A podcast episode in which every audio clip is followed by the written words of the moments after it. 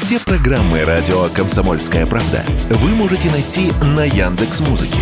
Ищите раздел вашей любимой передачи и подписывайтесь, чтобы не пропустить новый выпуск. Радио КП на Яндекс Музыке. Это удобно, просто и всегда интересно.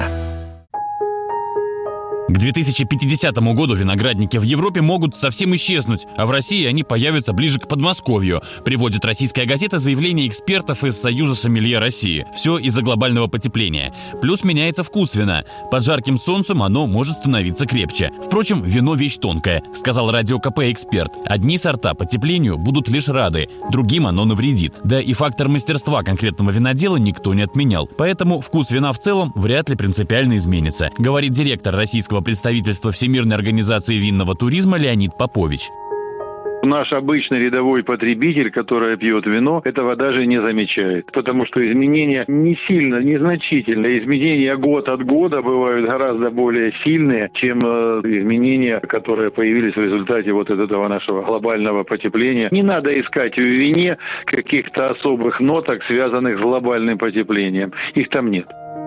И все же тенденция смещения винных регионов на север действительно существует. Например, в качестве таких регионов все ярче проявляют себя Германия, Австрия, Сербия, Чехия и Швейцария. Но и лидеры европейского виноделия, Италия, Франция, Испания, позиций пока не сдают. Похожая ситуация и в России, сказал радио КП Леонид Попович. Если говорить о России, то все те сорта, которые выращиваются, из которых мы делаем прекрасные российские вина, сегодня не подвержены этому глобальному потеплению, и те климатические условия, которые на территории Российской Федерации, позволяют нам пока еще свободно производить там, где нам нравится. Хотя при этом в более северных районах становится чуть теплее, и виноград потихонечку ползет э, к северу. То есть сегодня уже в Волгограде этот есть виноград, сегодня Сегодня он есть и в Астрахани, как и был много лет назад, и вроде продвигается туда вверх по Волге. Но опять это экспериментальные виноградники. Мало кто знает, что виноградники сегодня есть даже близ Владивостока. Жаркое и продолжительное лето, несмотря на суровые зимы, позволяет выращивать сортовой виноград.